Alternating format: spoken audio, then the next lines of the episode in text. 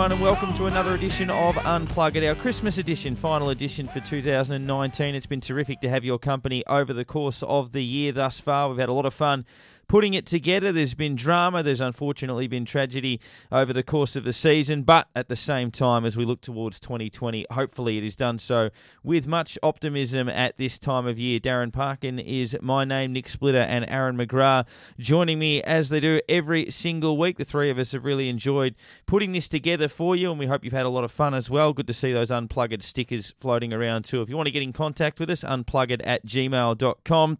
You can tweet us at Unplugged, facebook.com forward slash Unplugged. Check us out on all of the, the channels as well. I'll get Nick to verify that I've done all of those socials uh, correctly when we introduce him very shortly. Bumper show. We'll jump inside the Saints recruiting team with Chris Toce very shortly to have a chat about uh, how they spot talent and, and how all of that process works. Jamie Cox will join us to discuss the growth in the AFL women's program at the Saints and a club legend, a premiership player. Unfortunately, we can't say that about too many, which is, uh, I guess, a source of frustration for a lot of us. But a St Kilda Premiership star in Barry Breen will join us a little bit later on in the program as well. But boys, nice to have you with us on the uh, the eve of Christmas. Nick, uh, starting off with you. As I said, I hope I've got those socials correct. But welcome. No, it sounds about right. I think if anyone, if, if you're interested, just Google Unplugged. You'll find it all. Uh, we're on Facebook, we're on Twitter, on Insta, Spotify, um, Apple, Spotify. all of yep. those. Just yep. pretty yep. much any any of the major podcast platforms. Um, just Google. Google's your friend. Yep. Type it in, you'll find us.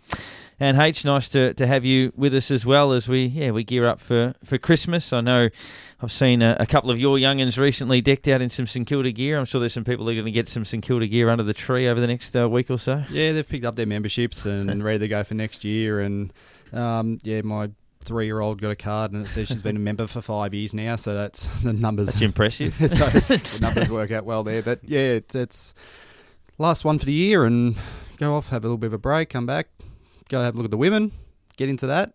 Then um, before we know it, I'm sure the season will be here. That's right. I think obviously it's Feb nine for the AFLW girls against the Bulldogs, and we've got the practice match. I think on the 14th or the 15th. I think it might be the 15th where we play Hawthorn, and there may even be a something sort of women's football related in regards to the other the VFL side as well on that day. But but certainly Moorabbin will take centre stage in a while. But the, I guess the lasting memory of uh, of 2019 for, uh, for for each of you from a St Kilda point of view? Uh, well, I did actually travel up to Townsville for the game earlier in well mid season. Um, we were sort of sitting there in the sun, getting a bit burnt, and looked like a train wreck for a while. half time, going, why did we bother? Yeah. but then it's a yeah fight back and get the win up there and made the trip nice and worthwhile, and actually yeah, enjoyed the holiday.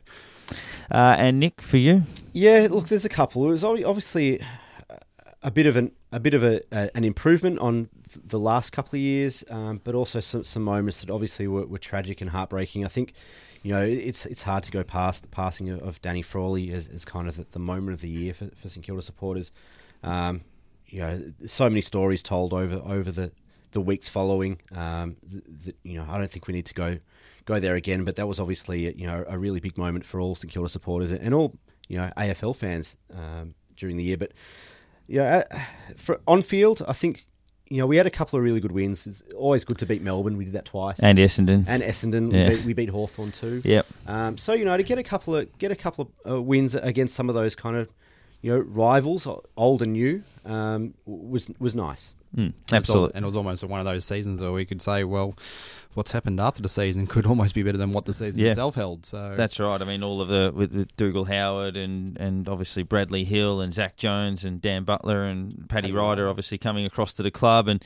Uh, Ryan Byrnes, our earliest pick, and uh, which was at 52 or thereabouts in the draft. So uh, we will have a chat to Chris about all of that very shortly. But if you had to pick one win, for, for me, it's it's always Essendon. I, I love sort of beating Melbourne as well, but the Essendon win for me in, in round two, it was one that, that certainly I think gave the whole club a bit of confidence. That the Gold Coast win in round one was.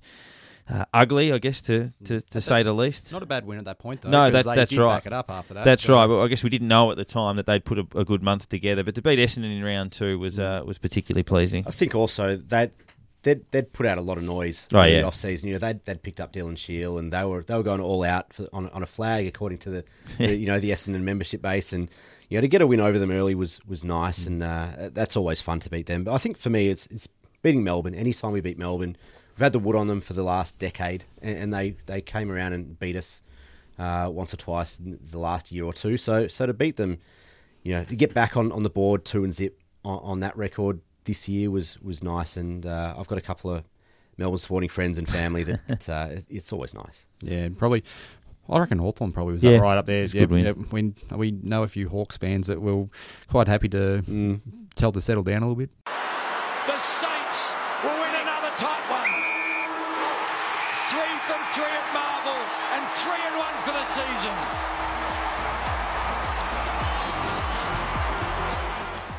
And even though we, we should have beaten Fremantle and did, that the manner of that victory was exciting. The the goals late in the piece was so there were plenty of highlights uh, over the course of the year, as we said, plenty of uh, of lowlights as well. And uh, just before we welcome our, our first guest, uh, of the signings, which one excites you most?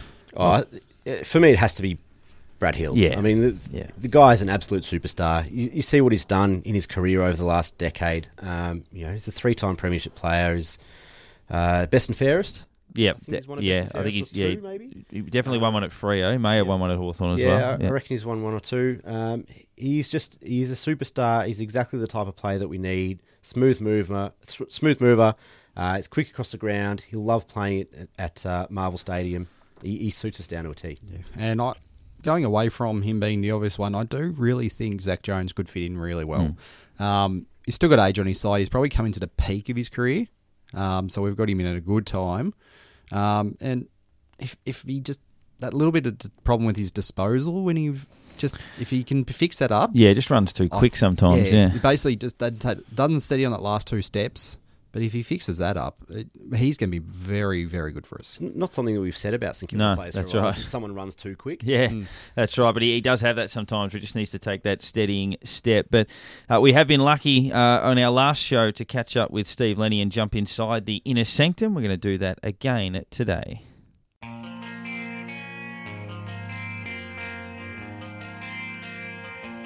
it was amazing. Um, it's with family at home. Um, yeah, long nervous wait, really long night. Um, and I'm just stoked. Uh, couldn't be more rapt. It's um, yeah, really ideal situation. I can't wait to get stuck into it with the boys.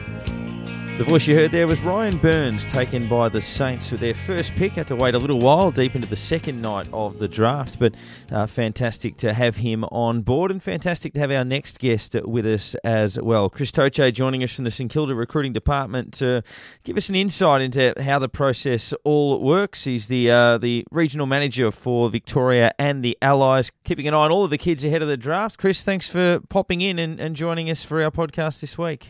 No, it's a pleasure. Thanks for having me.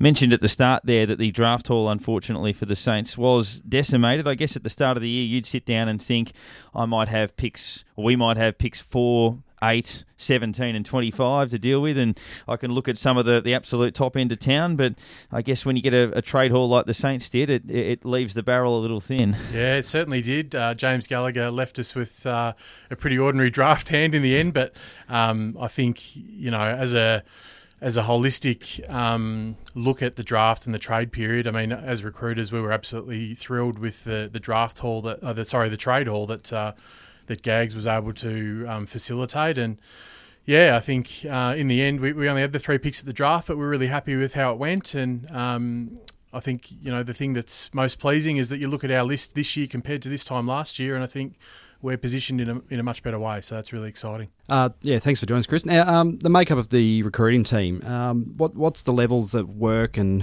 who recruits? Uh, who responds to who? Who's in charge? Makes the top decisions? Um, what, what's the breakdown of it all? Yeah, it's, we're actually a pretty small group. Um, so I'd say probably average in terms of um, staff, looking at it from a, a holistic sort of AFL point of view. Uh, we've got Chris Liberatore, who's the national recruiting manager, so he oversees the recruiting department. Uh, then there's myself. Uh, I manage Victoria and the Allies states, so that's sort of Tassie, New South Wales, ACT, Queensland, and NT. It sounds like a lot, but it's not that hard. Um, and then we've got Simon Guest as well, who looks after South Australia and Western Australia. And then obviously, um, then there's James Gallagher, who really is you know the head of the list management and recruiting department. And then you've got Steve Lenny, who you guys spoke to last time, who just focuses on the the pro scouting aspect. So. Um, yeah, even though you know we have sort of specific areas to manage as a recruiting team, being myself, Libba, and, and Guesty, um, you know we we really share all the duties in terms of watching uh, the talent across Australia. So even though I manage Victoria, I'll see just as much footy in South Australia and Western Australia as the other guys. Chris, what is? Uh, I mean, obviously you, you go to a lot of games, you see a lot of games live, and you, and you watch you watch the tape. What what is kind of your Monday to Friday? you know, kind of normal work week entail? Yeah, everyone everyone's always fascinated by that. Um, obviously, the weekends are pretty self-explanatory, but uh, on a Monday, um, I mean, there's every chance on a weekend that at least two of us uh, in the recruiting team have travelled that weekend. So we try to work from home on a Monday, knock off our reports. So um, obviously, we, we, need to be reporting on the players that we've watched on the weekend. Um, so that can take you know half a day or, or, almost a full day, depending on how many players you're reporting on. Um, and then we sort of use that, that day as well to, I guess, follow up um, with the NAB league clubs or state league state league level clubs. You know, if someone got injured on the weekend, we might want to get a little update on on how they're going and that sort of stuff. Uh, on a Tuesday, we're all in the office. We get together as a, as a list management or as a, as a list and recruiting group um, with Gags and uh, and Steve Lenny involved as well, and we just have a little chat about what we saw on the weekend and you know who are the movers and, and shakers and who's rising up the board and maybe who's going the other way as well.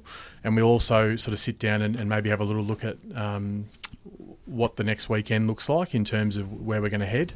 Um, the rest of Tuesday is basically just watching vision. So we're really lucky that uh, Champion Data they, they code all the vision for us. So we've got everything available to us almost um, you know either Monday afternoon or definitely by Tuesday. So we'll spend the rest of the day watching vision. Wednesday we have a day off, which is great. Um, although being in such a job, yeah. being in a job like this that you actually you really love, you know, you do end up probably opening up the laptop for a while and, and watching a bit more vision. Um, Thursday again is just more vision. Um, there's just so many players to watch um, across Australia, and you can't be at everything on the weekend. So, um, yeah, that, we'll usually spend a lot of Thursday watching Vision as well, and then th- and then Friday is usually either a travelling day if you're going to Perth or South Australia, um, or during um, I guess the middle of the year we have school footy here as well, and, and, they tend to play some of their games on a Friday afternoon. So we'll get out to some of those too. So you mentioned that you can't kind of get out to all the games, which which makes sense because there's hundreds of hundreds of games across the country, kind of every weekend. But who decides and, and how do you decide which games that you're going to go to and which players you're specifically going to watch on on a, on a given day? Yeah, so we sort of start the year um, with a really large follow list. Um, so we'll have a, a sh- we'll have a document, a working document with every league, so NAB league, SANFL, WAFL, etc., um, and all the players that are of interest to us. And we've sort of gathered that data having watched these guys probably from under 16s onwards. So we sort of know who's who. And we also spend some time in the preseason going to meet with all these clubs. So we'll, we'll literally go and meet every SANFL, WAFL, and NAB League club to get the lay of the land and, and I guess get their impression on who are the players that we should be watching. Um, so then from there, when we're actually deciding the games on the weekend, we just sort of sit down and prioritise the games, I guess, where the, the most talent is. Um, but we're also trying to balance the the load and the travel on all of us as well. So we sort of basically rotate between Victoria, South Australia, Western Australia, um, and we you know we're really lucky that we've got a, a really dedicated network of part time scouts as well. So obviously between the three of us, we can't get we, we can really only get to about six games a weekend uh, maximum. So we utilise our network of part-time scouts to get to the games that we can't be at as well. So, you know, they're they're really the unsung heroes of recruiting because um, you know they do a lot of work for not a lot of monetary reward, and um, they're doing it for either the love of the game or or love of the club, um, or you know, striving to be a full time recruiter themselves, which is sort of how I got into it. Now, um, when we spoke to Steve, he spoke about um, almost scouting opposition players and building those reports on, on sort of how all that works. From from your point of view, I guess tying that in together, if St Kilda haven't drafted a, a particular player and then three to four years later they're potentially on the market or they're thrown up for a trade or, or the club's looking at them, is it something where they go back to initial reports from you guys and say, what was your draft impression? Has it turned out the way you thought it would with this player at AFL level? What do you think we, we need to do? Is it is it worthwhile? Does it sort of come back to, to that as well? Yeah, absolutely. We, we build profiles on all these guys when they're 18. Um, and as I said, that can start from when they're 16 years of age. So there's a hell of a lot of information and reports, um, match reports, psych reports, medical testing, um, char- you know, stuff on their character as well. Um, so yeah, st- you know, Steve will definitely touch base with us and, and get our impressions and maybe you know even ask us where they played as a junior because quite often they come into the system and they might end up playing somewhere else and we might really have liked a guy as a, as a midfielder and now he's playing half back and not getting an opportunity in the midfield so um, Steve can then use that information uh, I guess to help him target guys uh, at the AFL level. I know it's going off on a tangent a little bit, but you did mention then the, the psychological profile and things like that. I read about some of the Gold Coast players and some of the questions they were asked. Things like if a train was going to kill a worker on the on the track and you could divert it down a path, but it might run over these kids or something. What are you doing? Uh, can you shed any light on why they would ask questions like that and, and what you could possibly get out of out of how they'd answer that? No, it's a it's it's a question that gets asked a lot. I mean, we're pretty um, pretty straight up and down. The Saints, Yeah. We we tend to go more line and length than that, um, but each to their own, I suppose. I can only imagine that they're doing it to see how they react under pressure. Yeah. Um, quite often, what happens by the end of the year, in particular, these all these players that are you know at the combine or um, highly touted draftee or potential draftees, they've got player managers. They've been coached up a lot in terms of how to how to respond to questions in interviews, and they're, they're usually pretty polished by the end of the year. um, so it can be a good idea to get them at the start of the year. Um, but yeah, so I guess I, I think it would just be to see how they react to Yep. to, a, to a bit of a tricky question. Um, but yeah, no, we tend to be a bit more straight up and down. Now, following on from that, you tend to go out to some of the families and players in the areas out in the country or even local in the city. Um, you get to know them quite well, get to know the families, where they come from, and all that sort of thing. But if it came down to it, would you be more looking at a picking a player that fills a position or picking the player that fits into the club? Which, which would be the priority? Yeah, it's to be honest, you, you you're always striving for perfection, so you're looking for a bit of both. Um, yeah, we do a hell of a lot of work in terms of speaking to you know families, but not just families, but then you know doing a lot of reference checking in terms of speaking to their their club, their school, all that sort of stuff. Um, so yeah. It's a hard one. I mean, we would never draft a player unless we've been in their home and met their family.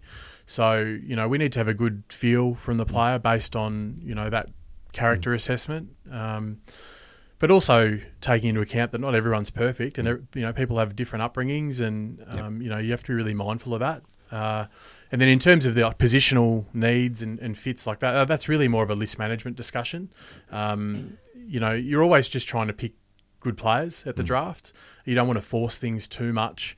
Um, you know, if there's a, a really talented player sitting there, but he's not necessarily a need, but he's ten spots higher than the player you need on on your board, then I think you go with the talent. Yep. Uh, and just try and make it work. How much of a role does analytics play in, in youth recru- recruitment, and does it play as much of a part as, as when you're looking at kind of professional players to bring into the club, or, or is it more about kind of the eye test and what they look like when they're playing against kids their own age? Yeah, it's a good question. I think I think it has more relevance analytics at the next level, at AFL level, uh, mainly because we're not getting the same stats that you get at AFL level. We're getting a, a very much a dumbed down version of what you can access at AFL level. So it's hard to quantify some things.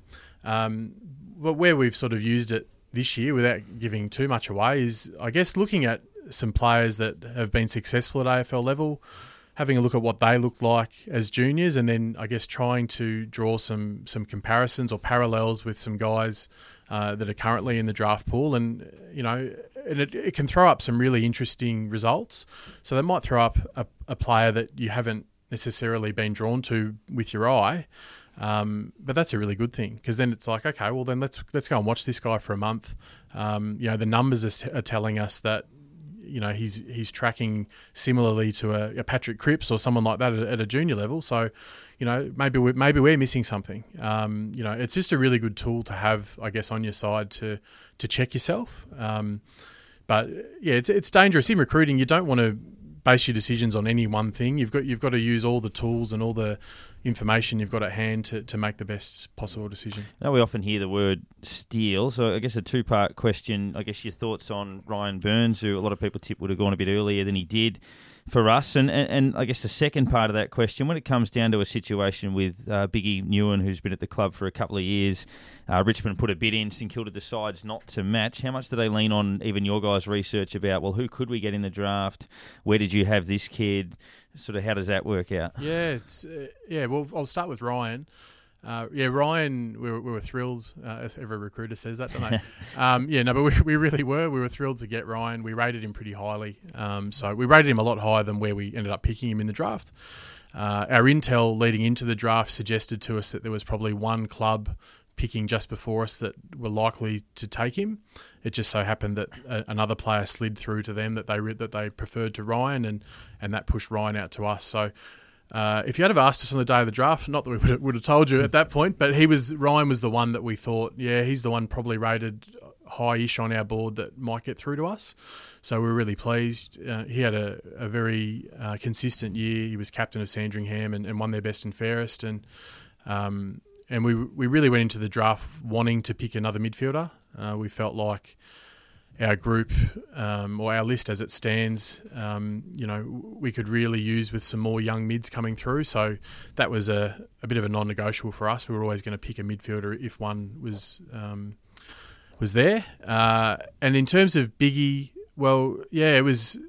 It's a bit of a bittersweet one with Biggie because the club did some amazing work with him. Um, you know, I think, and I think Biggie would be the first to tell you that he leaves St Kilda Footy Club as a better footballer and a better person.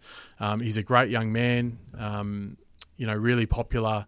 Uh, unfortunately, on the night we just had some players ranked above him, and we had to be true to our our rankings. Um, as much as that's it can look appear a bit brutal on the outside, um, you know, we just had a couple of players ranked above him, and we, we have to be true to our um, all the work that we've done through the year.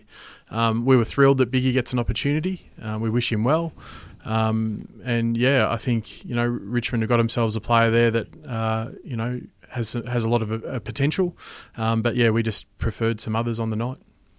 So going back a year to a player like Jack Bytel, uh, Jack Bytel, how how much work goes into looking at a player that potentially was going to go a top 10, yep. but got injured, slips back a fair way, obviously. How much free reign is there sort of going, okay, we'll look at a player like that, pick him up, work on him, bring him back in a couple of years' time, or potentially this year coming up. Yeah. Um, the benefits of doing that, and what what's the risk that a club will take on a player like that? Yeah, I think it's a really good question. We uh, we rated Jack very highly, mm. um, not just as a as a player, but character wise. He's got some real leadership potential as mm. well. He's a very bubbly, energetic person, and we and so from a from a list point of view, we felt like he was a good fit for us, not just as a player, but also personality wise. So we were well aware that when we when we picked Jack, uh, based on the medical screening that our doc- doc- doctors had done on him, uh, he wasn't going to play this mm. year at all. Yep. Uh, but what gave us real confidence was that they said we go in, we'll fix his back straight away, and he's going to be fine. So it's not something that, that should bother him long term. Uh, it's fixable. So um, yeah, let's let's be patient. Um, this guy's a really talented player.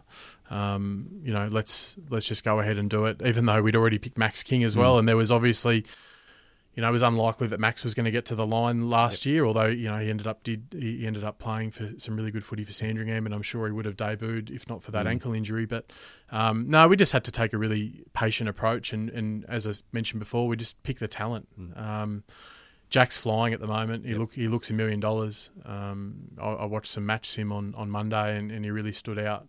Um, he looks like a the, the benefit of not playing last year and getting in the gym is that he looks like a, a third or fourth year player now. So um, I'd be pretty certain that Jack will play some AFL footy next year, which would be really exciting. Uh, you mentioned earlier about having some whispers that, that there was another club or, or, a couple of clubs that were interested in taking Ryan before we had our, our first pick. Do you guys play mind games with other clubs and, and kind of, you know, maybe leak some information that you're looking at someone in particular so that someone else could get through? Or, or how do you kind of deal with that kind of – perception from other clubs and, and fans that are wondering why he didn't take a certain player at this at this point? Yeah, oh, I don't think we really go out of our way to play mind games, but um, yeah, you can overthink things a, a, fair bit. So yeah, we did get that information on, on Ryan, but there was no guarantee that was going to be right either. Um, you get a lot of intel talking to player managers or just keeping your ear to the ground. It's amazing this year because we didn't have an early pick. All the other clubs were pretty happy to talk to us, um, so we had a pretty good idea of what was going to happen, um, sort of within the first 20, 25 picks. Um, yeah, I mean, there's definitely times where you might, I've certainly spoken to players in the past, maybe some guys that are a bit more left field, and have spoken to them, and at the end of our chat or the interview that I've done with them, said, "Hey, uh, if if anyone else talks to you, if another club talks to you, we were never here." Sort of stuff, um, yeah. because you do. That's yeah. what you know. All the clubs when they talk to players, particularly those guys that are a little bit more left field, the last question we always ask is, oh, "Who else have you spoken to?" Because you, you, you want to get a bit of a feel for mm. um, can we can we let this guy get to the rookie draft? You know, um, or do we need to do we need to jump on someone a little bit earlier if we really really like someone? Mm. So, yeah, there are a, few, a, little bit of mind games out there, but um, not some. It's not something that we, uh, I guess, put a lot of time and effort into. Just uh, the, the last one from from me in terms of your own I guess, favourite story, a player that, that you watched for a long, long time that, that sort of landed at the club or, or even slipped through and, and landed somewhere else and is, and is therefore a, a, hard luck story. But is there one in particular that sort of stands out for you that you think, yeah, I'm, I'm really glad we plucked this kid? Yeah, oh, there's probably a couple. Like, I think I'm always a bit of a sucker for those stories where guys have persevered. Um, it's it's not you know it shouldn't be that hard to to pick the guys at the top of the draft, but it's probably the guys that get out to rookie picks. Um, they're the ones that I, I tend to like. So like a Rowan Marshall, yeah, he's missed out as an 18 year old, as a 19 year old, had to go play VFL footy. He wasn't getting a game for North Ballarat in the VFL. Um, you know, he was playing for Sebastopol. Um, I think he won the Sebastopol's Sebastopol's best and fairest, playing about 10 games in that year, and then the next year he did play for North Ballarat and, and he played at centre half back predominantly. Um, we never really thought he was going to be a centre half back. We, we, liked him forward and ruck. Um, but that's a there's there's a guy that's just not sooked up. He's just gone and, and gradually got better and better. And I guess that's what he's been doing now that he's landed with us. He just mm. gradually getting better and better. So that's a really good story, I think, and, and someone that we really liked um, and, and has worked out well. And, and Cal Wilkie's probably another one you know, I think you'd all agree that yep. Cal's just so reliable and dependable for a guy who's only had one year in the system. I know whenever I saw Cal near the ball last year, I just felt like he was going to do the right thing. Yeah. Um, so, and Cal's a bit like Rowan, you know, he's had to really bide his time. Cal's Cal was not, not really a sexy player to watch in the SANFL. He he was a little bit um, he wasn't in the best condition. Um, he sort of run, runs with a bit of a broom sort of up his back, and um, you know, but what he what he does do is he's just incredibly smart. He gets to the right spots. He takes marks off the opposition. He helps set set up your defence, and, and he never wastes the ball when he's got it. So, um, yeah, he's another one that you know really uh, we we think of pretty fondly in the recruiting team. That's for sure. Now you we were talking before about how you get to know families and that sort of thing. You you would get to know a few of them quite well that we don't actually draft. Um, keeping tabs with them and keeping in touch with them and finding out where they are if they're at a club they're not really getting games or things like that. do you keep talking to them much and over the years or it's, it's just yeah it's probably not one where we talk to the family directly um, it might be through the manager yep. more so so um, look we're whenever we go into someone's home, we go in there trying to make a really good impression on, on them as well. Like as mm. much as as much as a player, it's a job interview for the player that we're talking to. Mm. Um, we're really mindful of the fact that we want to represent the St Kilda Footy Club in the best way possible, um, so that if one day down the track they are disgruntled at a club, mm. um, they remember us mm. fondly. You re-establish that. Yeah, yeah absolutely, yeah. and um, and so that's probably where um, where Gags gets involved, and, and he'll probably talk to player managers and, and sort of manage that relationship through through the agents. Yeah, uh, mate. Last one from me. It's a bit of a two prong question, but who who makes the final call on draft night when you're sitting at the table and, and you've got to call out a name?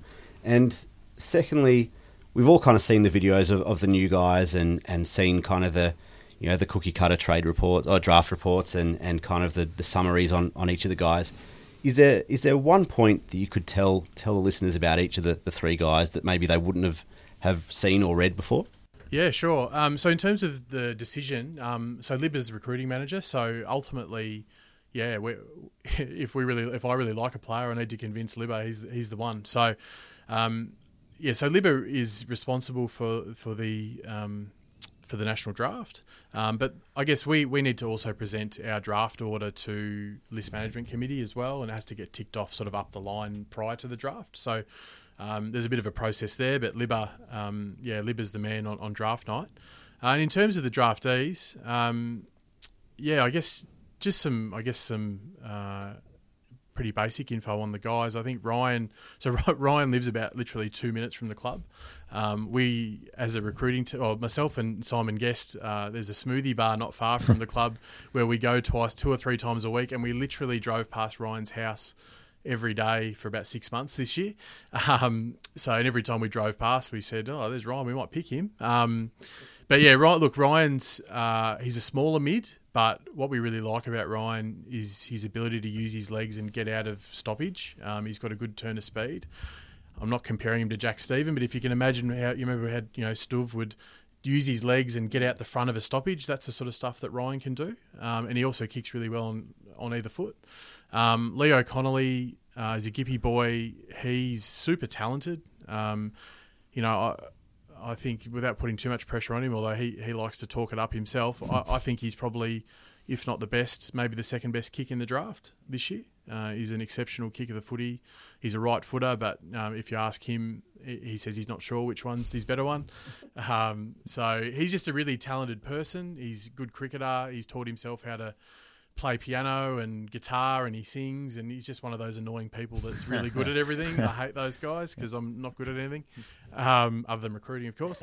and um, and Jack Bell, yeah, look, Jack's going to be a long term project for us. He's he's 202 centimeters, but we we really wanted to pick somebody that could play forward and, and a bit of ruck as well this year. Um, he's another one that lives just down the road. He's he's pretty much best mates with Max King, so Max was rapt um, to get him through the door we, what we really liked about Jack was his ability to win the ball in a lot of different ways. So he can take a big, spectacular mark.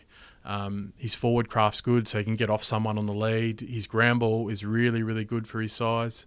Um, so he's a he's a difficult matchup. He's just going to have to put on ten to fifteen kilos um, before you know he's going to be considered for the next level. But Jack knows that he's patient, um, and you know we're looking at him with a you know very much a long term view. But they've all hit the ground running. Um, they've made a really good impression, and uh, you know I think yeah, so far so good. Chris, thank you for uh, stopping by and giving us those insights into the, the inner workings of the recruiting department. Uh, certainly been an exciting off season. Enjoy a, a little break. I know you're, you're, still monitoring some of the little camps that the uh, the Metro and the, and the Vic Country boys and those guys are doing over this summer period, but hopefully a bit of a break and, and come back refreshed, ready to uh, cast the eye over thousands. Yeah, thanks guys. Anytime. Chris Toce there. It's uh, been a very historic couple of months for the St Kilda Football Club as we draw closer to the start of the AFLW season.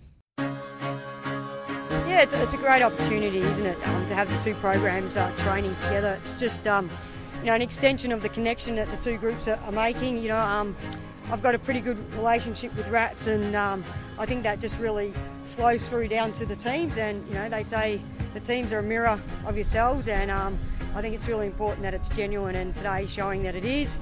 And um, you know, the, you know, Rats has already made really strong relationships with the girls uh, last year through the VFL program. So it's just really important to have that connection, sense of belongingness, and you know, just the, the, the value of having that between the two teams when it's authentic um, really speaks volumes.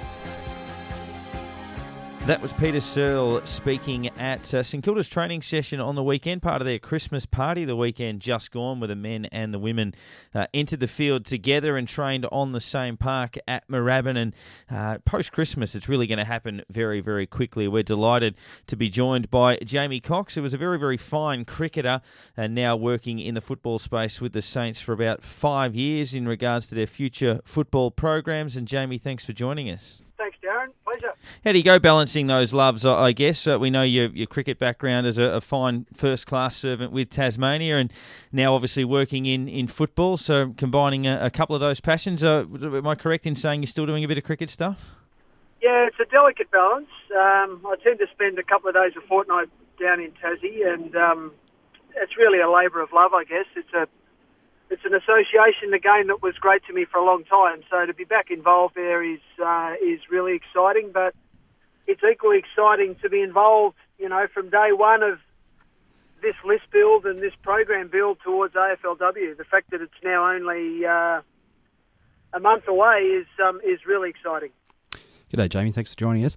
Um, now, there's been, obviously, as we're saying, a lot of excitement about this club getting our women's team in, and um, a lot of reports there is a few players that were really excited to actually jump on board and just made it their thing to get to the club. Um, some of the players to look out for this season. Who who would we be looking at the, at the most? Um, mate, it's a really difficult one. We've, I think we've, and this will, this might sound a bit cliche, but we've got a very even group. Um, we we went pretty hard during the expansion process to try and recruit good people uh, and experienced AFLW players, and delighted that you know the likes of Nat Exon, uh, Kate McCarthy, uh, Kat Phillips, Jess Sedunary uh, have decided to commit to the Saints from from other states and other clubs interstate, as well as some of our returning Southern Saints from the previous year who'd been drafted. So with that core group, it was super.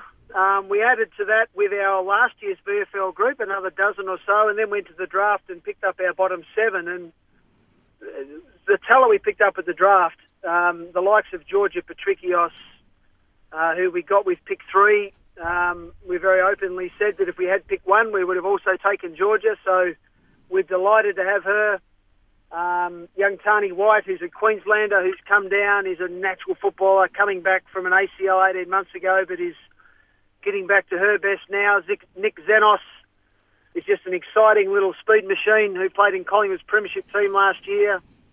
Um, you know, Rosie Dillon, one of the better players out of the VFLW competition last year from Hawthorn. So we actually feel like we're pretty well equipped. But if I gave you the name of a superstar, I look, I'd probably say Patrikios will be a standout. Uh, I think she's just silk. She's got great class. She's a she's just a very natural footballer who I think um, will excite a lot of Saints uh, AFLW fans.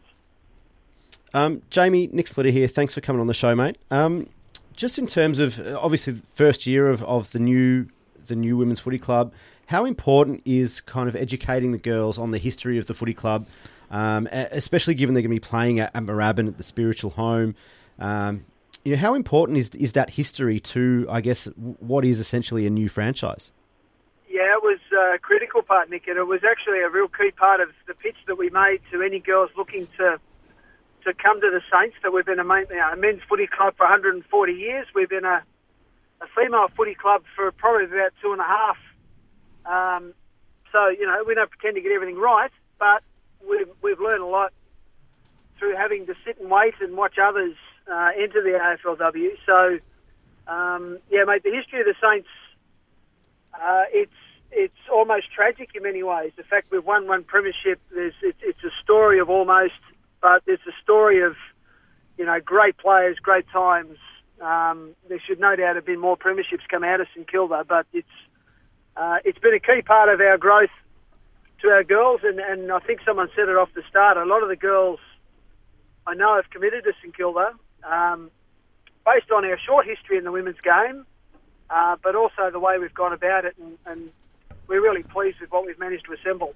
Jamie Cox is the head of emerging football programs at the Saints. Uh, in regards to that, that educational aspect of it, conversely for the, the men as well, we saw in training the other day both sides training together, running out onto the ground effectively together, which was a really terrific thing to see. But but even educating them as well and saying that, um, look, we, we know that men's football, as you say, has been around for, for 150 years at, at St Kilda, but uh, educating them on the importance of this new new step, the, the diversity of it, and, and obviously the opportunities that opens up for them and, and even potentially their daughters going forward. Yeah, to be fair, they've been terrific, our guys. Um, they've been really curious and really open towards opening up the football club for the girls, and certainly under um, you know Rats's leadership and some of the senior players, they've been exceptional at welcoming the guy, uh, the girls into the club. It, it just we did challenge the guys. We did basically say, "Hey boys, it's been your footy club for a long time, but no longer. You know, you're going to have to share. So the quicker you make it comfortable for these girls, um, the better we can enjoy what now feels like a you know, a proper football club, having been back, relocated back to Moorabbin for uh, for a couple of years. So uh, they've been outstanding, very welcoming, very engaging with the girls, and I know the girls have appreciated certainly being welcomed into uh, a great footy club like the Saints. Now, the Southeast Corridor community have really got behind the team, it seems. Um, there have been a lot of community involvement with some of the players and businesses and things around that. Um, uh, what have been some of the really good stories that come out of the local community getting behind the team and just just the support that the new team is getting? Yeah, well, we, we, we pitched hard. I think it might have also been mentioned off the bounce to um, to be part of AFLW from the start, based on what we knew was just really strong support Bayside, and you know we've got probably I don't know I'm, I'm guessing at the moment, but probably half our squad have Bayside origins. So the girls that largely are in our group have come through our uh, VFL program. Um, a lot of them cross coders, which is pretty consistent uh, inside the girls' game. You get a lot of girls who are elite at another sport, but choose now they can actually play football. Choose to go and play a game that they've followed all their lives, but just never been able to play. So um, so many of the girls have, have crossed over, and, and, you're right. I mean, the local supports, particularly through the SMJFL, who share the facility with us here at Moorabbin, um, the support through the SMJFL in particular has been uh, has been fantastic, and um, we hope to obviously that turn that into a really strong breeding ground for our footy club for years to come. Uh, Jamie, I'm, I'm, going to put you a bit on the spot here, mate. Um, I heard a whisper uh, late last week that internally the club had a goal of uh, about a thousand memberships for the AFLW team, uh, and yep. that uh, kind of as of earlier this week or late last week, would well and truly pass that goal uh, to the point where we would run out of membership packs and run out of uh, cards. Can, can you confirm or deny this? I can't. I can't confirm the running out of the cards piece, but I can confirm it's been wildly successful, and I know the number the last I heard, it was over 1,400. So, uh, and that was a little while ago. So, look, it has been popular, and there's genuine support and genuine love for what the girls are now able to do. I mean, to commit to an AFLW membership uh, is an interesting thing because you don't really get a lot for it. The games are free to go, um, but what it is is a show of faith in that this is a growing product uh, and something that oh, look, I'm convinced, having been involved for now for, for a couple of years and haven't seen it grow, that in five years' time, this will be a seriously good product. It, it will actually have a, a, generation then of young footballers and not just cross-coders coming in to play it. Um, it'll be right up there with the best of female sports um, as a spectacle because it's um, it's already attracting some real high-end quality athletes um, and we're about to get a, a whole group of high-end quality footballers who are also good athletes come into it. So, you know, to be a member of, I think the first thing of anything, um, great, great testament to, great testament to our, you know, 1,400 odd Saints fans that have chosen to be part of that. Um, you know, our club is ambitiously chasing 50,000 members a- across the football club this year, and, and, certainly it's great that the AFL girls are, uh, are playing their part in helping the club reach that number. Saints fans, 1300 467 246. Get in touch and, and uh, organise your membership for 2020, both of the men and the women. Jamie, Peta Searle, obviously a, a really important kind of figurehead for the, the, the women's program at, at, our club. She was also, prior to that, a, a really important person in the in the football department for the men's program. How important was it for the club to have Peta move from, from the men's program to the, the, the women's program to, and to be involved at, at that level? Um, yeah, Pete. Oh, look, Pete has been enormous. Um, she's coached our VFL team for two years. Uh, she comes with an enormous amount of experience. She will be the only female AFLW coach next year. Um, that in itself is quite daunting, but something we and, and she are very proud of. Um, just to have Peta's experience in girls football and to understand the challenges our girls deal with to commit to football has been enormous. And I know a lot of the girls have connected very quickly with Peta uh, for exactly that reason. But you know, she's developed a relationship, a great relationship with with Rats and the other uh, senior men's coaches as well, which enables this lovely transfer of intellectual property, I suppose, across both programs. So we are very lucky. We've managed to integrate both our programs pretty well, um, as, much, as, as well as what you can do. I mean, they're obviously they need their own space, both the men and the women. But uh, Peta's and Brett, for that matter, have both been a massive part of um, of growing to where we are right now. It's just um, uh, now the important bit. Time to play some games. That's right. And the first of those games is Sunday, the 9th of February. Once you get through Christmas, that's not all that far away. And it is at the spiritual heartland, Moorabbin, 10 past 3 against the Western Bulldogs, who are the inaugural premiership winners in this competition and have obviously been one of those, those founding teams in the AFLW. And one would expect with the Saints playing at Moorabbin quite a bit in the uh, the months of February and March that we're going to get uh, quite uh, quite impressive crowds and, and hopefully a really good standard of footy. Jamie, well done on all the work you're doing and, and thanks for joining us. Uh, pleasure, Darren. Thanks, guys. It's uh, exciting times. Now wind back the clock now and have a chat to one of our legends. Green now is on the wing position on the outer side, takes his kick. Not a bad one in towards centre half forward once again. They're looking for Baldock all right, knocked away by Gabelich. Comes down here to young Davis. Here's Baldock now, Mr. Magic. He goes away, but a free kick is being played to Alan Davis. Alan Davis takes his kick. Oh, it's a long one too. It's going to the goal square. They face a mark. Kevin Neale has put it through.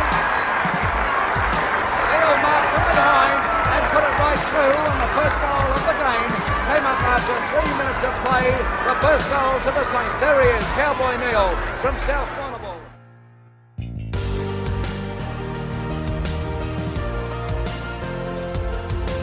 Nice to catch up with Jamie Cox earlier about uh, the developments of a few of the pathways within the St Kilda system, most notably the AFLW, which does kick off on the 9th of February uh, with St Kilda taking on the Western Bulldogs. As we set off the top, unfortunately, the introduction for our next guest is one that is shared for too few. We certainly hope that others will earn this moniker one day, but St Kilda Premiership star Barry Breen joins us, the first Saint to play 300 games, also captained the club, and uh, a rather fitting uh, tribute or, or, active support for a Premiership teammate in recent weeks, Kevin Cowboy Neale, uh, recently diagnosed with Alzheimer's, and Barry Breen was able to uh, trump up the support of a number of ex Saints. I think there was up to 40 in attendance at a, at a recent gathering to uh, to pay tribute and uh, to pay their respects to a friend in Kevin Cowboy Neale, who is doing it tough at the moment. Barry, thanks for joining us. Darren, Nick, Aaron, thanks for having me. Now, uh, I guess the how that all sort of came about, and, and when you found out that, uh, that, that Kevin was doing it reasonably tough, and, and I think it's fair to suggest that through the history of the football club, there would hardly be a more popular figure than, than Cowboy. No, he was he was he's up there definitely in in that that uh, echelon, and uh, was a great player, great bloke, and and we've been we'd been mates till we played our first game together, so uh, we've shared a fair bit together over the years, and uh, and and it's funny how when you find out that Cowboy has Alzheimer's and you, you look back when and I speak to Cowboy fairly regularly and then I, just one phone call I think I remember most was I rang him I said mate g'day how you going? And it took him five minutes or he couldn't work out who it was and uh, I, I didn't realise but uh, but later on that was the start of it and uh, and that hence the the lunch and and, and trying to um, recognise Cowboy before he forgets all of us. Now, myself, Darren, and Nick are very much from a different generation. We we grew up with seeing the end of Tony Lockett, um, Nick Riewoldt, and that sort of thing. Just in comparison, how big was he to the club compared to them in back in the day? Well, uh, Nick and and and, and um, Plugger, I mean, they're icons of the game, and and and Cowdy was. I mean, he played his first game at, at 18 and he kicked five goals in the grand final in 66 and won goal kicking a couple of times and then went down back and played on Hudson and others, and, and he was just in his time for his size and, and how he played the game um, was quite uh, extraordinary. And he was quick for a big man. He was strong, great mark, um, good kick when he wasn't kicking for goal, and as most of them are today anyway. But um, he was just he was an elite player. There's no doubt about that. Um, Barry, obviously, for for us younger supporters of the club that, that weren't around to, to watch him play, we, Yeah. we've all heard the name Cowboy Neale. We've all seen kind of highlights, and, and you know we, we know that he's he's a revered man in, in the history of the football club. But as someone who's known him really well for you know for majority of, of both of your lives, can, can yeah, exactly right. Can can you tell us tell us a bit about Cowboy Neale, Kevin Neale, the, the person rather than the player? Look, he was a personality cowboy, and if, if in the old days when you'd you'd go to Geelong or you had a long bus ride or whatever the case may be, he was a great storyteller. He he remembered he could tell jokes from Kardinia Park back to Moorabbin, and then sitting in the bus having a beer until midnight. He would continue those stories. He just had that ability to tell a joke, and someone tells me a joke, I forget it in five minutes. Cowboy, it never ever forgot a story, and but he was just a, a lovable.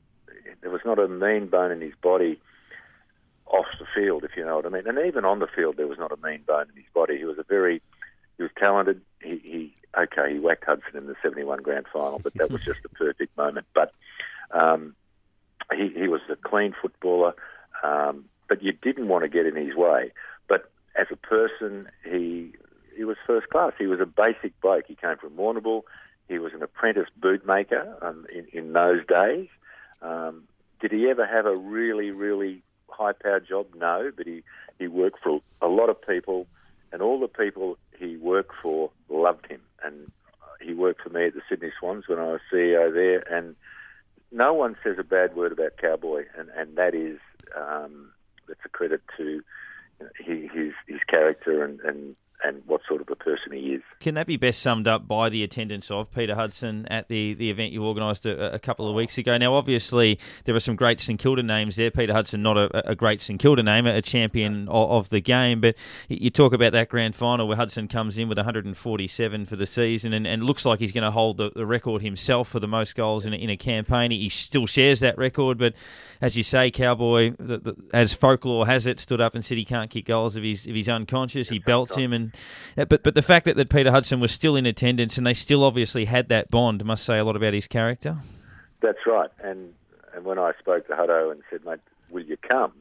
and he said, with all, um, he said, "Yes, I'd love to come, and if, if all the, my commitments enable me to," and he did, and he just had the best time while he was there. And Cowboy obviously recognised that Huddo was there, um, and and Huddo, I mean, there's, there's Huddo's in the top ten of all time, and and um, just a, a lovely person as well. And it was again the uh, recognition of Cowboy's character that someone like Peter Hudson would come to an event like that. Now, looking back at a um, the final story, I do remember watching a little while ago when it came out after the 50 years. Um, Do you recall Brian Sierakowski talking about how the whole day went? Players all did everything, and then he said that you basically took all the um, all the fanfare away by kicking a point. Um, has Cowboy ever mentioned the fact that yes, he did kick five goals, and he's trying to work out why maybe he isn't at the front of it all? Well, I mean that's a that's Sarah, and, and Sarah and I we're good mates, and we we speak a lot. And I was over there earlier in the year. Um, Sarah played a great game in the back pocket. Cowboy played a great game at full forward and kicked five goals. I played five. I, I kicked five points. So without any of those contributions, we don't win the game. Um, but it just it does. I mean, they must be very sick of just when a grand final is mentioned. I get the accolades. Um, but that's that's footy, and but we all recognise everybody played a very important part in making um, that game a success for us. And doesn't matter, it was a Jimmy Reed, Jeff Moran, John Bingley. John Bingley did a great job. Roger Head did a great job in the back pocket. We all contributed something on the day, and um, that's the most important thing. You, talking about that game, obviously, uh, you know, it, it was a long time ago. How does how does you know having the most famous moment in the football club's history sit with you? You know, fifty odd years later. I mean, all, all things going well, you know, eight or nine years ago, there, there could have been a, a, a new greatest memory when Brendan Goddard Yeah. took that mark and kicked the goal. Correct. Held on for ninety more seconds. That probably takes the takes the mantle. But how does that sit with you? You know, fifty three years later. Um, look, I'm grateful. Um, it's too long, um, but it's uh, look. Some people say to me, Brenny, if you hadn't kicked that point, you would just been a bricky's label or something like that. To me, I didn't complete university, but my football career was my university degree, and it taught me a lot. Being around a whole bunch of people that um, had all sorts of skills, so I'm very grateful for the fact that, that it was me, um, and I, I don't dwell on it, but it, it, as time goes by, it's it's bigger than Ben Hur or bigger than Texas, and, and we just want the next one to happen, and then it, it gets pushed into the background a little bit. But it's just one of the iconic moments of Australian football, and for me, I'm extremely grateful that it was me, and uh, I hope I'm humble enough about it to appreciate it, um, acknowledge my teammates, and I think I do that. A final one from, from me, and I guess it's a, a two party. You spoke about Cowboys stories, and I've heard a few regalings that you know he was still a bit cheeky on on that particular day, saying he had no recollection of, of belting Hudson, but but we all obviously knew that he, he did have a, memory of that. But how often? So so how was he on the day in terms of obviously knowing that everyone was there, George Young from WA and Carl Ditterich and, and all of these people, and I guess the second part, now that you know Darrel Baldock and Allan Jeans are, are no longer with us, and it's getting harder and harder uh, for you Premiership players. Uh, how frequently do you see each other? Well, not a lot because we're scattered all over the countryside, as you just said, Perth, South Australia, Queensland, New South Wales, wherever. Um, Cowdy was okay on the day, um, and I made sure that he was because I, everybody who came, I said, Cowdy, do you know who that is? And some he didn't because we've all changed. There was a lot of guys there that um, weren't um, well-known names in terms of a lot of time at St Kilda, but um, like Juddy came and, and, and Juddy played alongside Cowboy in the grand final, and, and a lot of blokes wouldn't recognise Juddy today. But I said, mate, that's Juddy. I said, who's that? He said, you know, I've told him. Um, and I said to him a, a number of times, I said, you know why we're here, mate? No, we don't. I don't know. I said, we're all here because of you.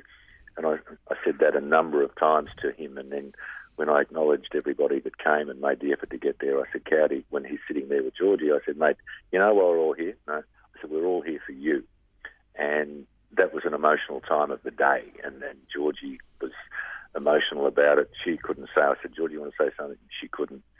And Cowdy was very emotional about it as well. But he knew why we were there in the end. And I think that was the most important thing. Now, stepping away from the obvious, what what is the one thing that step sticks out to you from your career, your time at the Saints, on field, off field?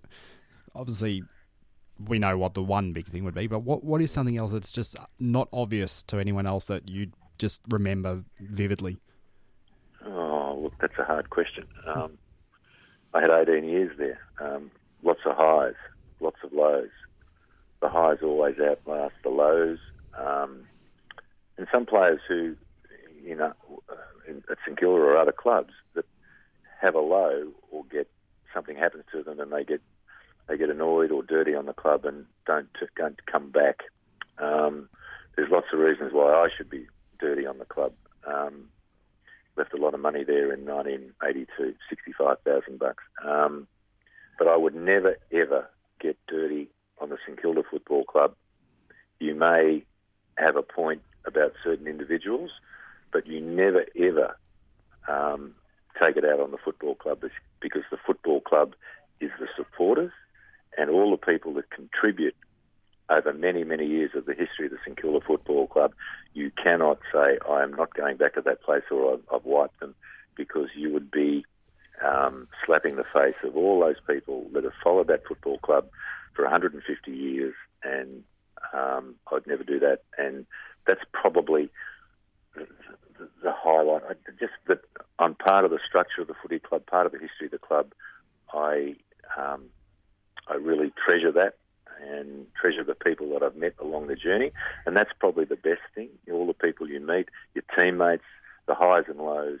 Forget grand finals or finals or, or 300 games or club records, captain, whatever that may be, Hall of Fame. It doesn't matter. It's the people that you meet and that you make, re- retain their friendship over 50 years. It's the best part of, of any football club. Barry, you kind of touched a bit on it. Um, I think fans and, and, supporters and members are the same. You know, uh, you look back at the history of our football club, and it's very much a tragic history. Um, you know, over 150 years, and and often, you know, fans and supporters will, will get down on the club, and and you know, there are threats made. I'm tearing up my membership. I'm, you know, I'm never coming back. I'm, I'm done with this footy club, etc. But but we all do. We all come back the next year, and, and we all love the club, and and what is it from, from your perspective, from a, a an ex player, a, a, premiership player, a 300 gamer, former captain? What is it about our football club that, that you know has this effect on, on supporters and, and you know we, re, we we bleed red, white, and black. What is it about our footy club that's so special? Well, I've, I've barracked for St Kilda since I was four years of age. My dad came from Ireland. He took me to the Junction Oval when I was three or four, I, and I spent all that time in the 50s following St Kilda when they didn't win a game. When I was the only guy at school, kid at school who bagged for St Kilda, and you got ridiculed for it. Um, you have to have a certain um, strength of character to follow St Kilda through the highs and the lows. As you said, there have been lots of tragedies and lots of bad decisions made um, uh, in, in, my time and, and certainly prior to my time and after my time. But the thing is now, I think they're on the right track and the administration and, and what they're trying to achieve, Moorabbin and all that sort of thing, is setting the club up for a good future. Um, we had a good we had a good time. We lost the plot. Um, we got it back. We lost it again. But I think now we are um, heading towards a better future. But it, it's it's really the tragedies of the footy club that that makes St Kilda supporters, and they mm. always live in hope. And and um, that's what they've done for 150 years. We're waiting for that next premiership. We should have won two or three after 66. We didn't for a whole bunch of reasons. Um, it's just St Kilda seems to attract um, tragedy. I don't know. I hope it goes away, but that's part of the character of the footy club, which makes it unique. And people are just waiting for that moment, and uh, hopefully it'll be very soon. Hopefully, indeed, Barry. Thank you for giving us uh, some time uh, this evening. We really appreciate your time. Well done on uh, on all you've done for, for Cowboy, and most importantly, all you've done for the club. Thanks very much, mate. Good to talk. Well, that was Barry Breen, 1966 Premiership star, but a lot more than that, as we said, club captain and, and 300 games, the first Saint to do so. And it took until Stewart Loewe reached that mark which would have been about 30 years later, to uh, to, to, find another St Kilda player to, to reach 300 AFL games. He was a, a, superstar, Barry Breen. His 1971 grand final was outstanding. Unfortunately, uh, it ended in defeat for the Saints, but he was a gun at centre half forward on that particular day. Well, that's it for us for the year. Uh, to, to both of you guys, Merry Christmas, and we look forward to kicking it off pretty soon again in the new year, actually, because we're only about five weeks away from a St Kilda team playing a game, which is the AFLW girls at Moorabbin against the Bulldogs. So we'll be uh, bringing you programs all through that as well. So uh, enjoy the remainder of 2019. Yeah, you too. It's uh, it's it's gonna it's gonna be good to have a bit of a rest, but uh, yeah. yeah. looking forward to it to a new season. It's, it's exciting on a number of, a number of levels. Yep. Cheers, boys, and go Saints 2020.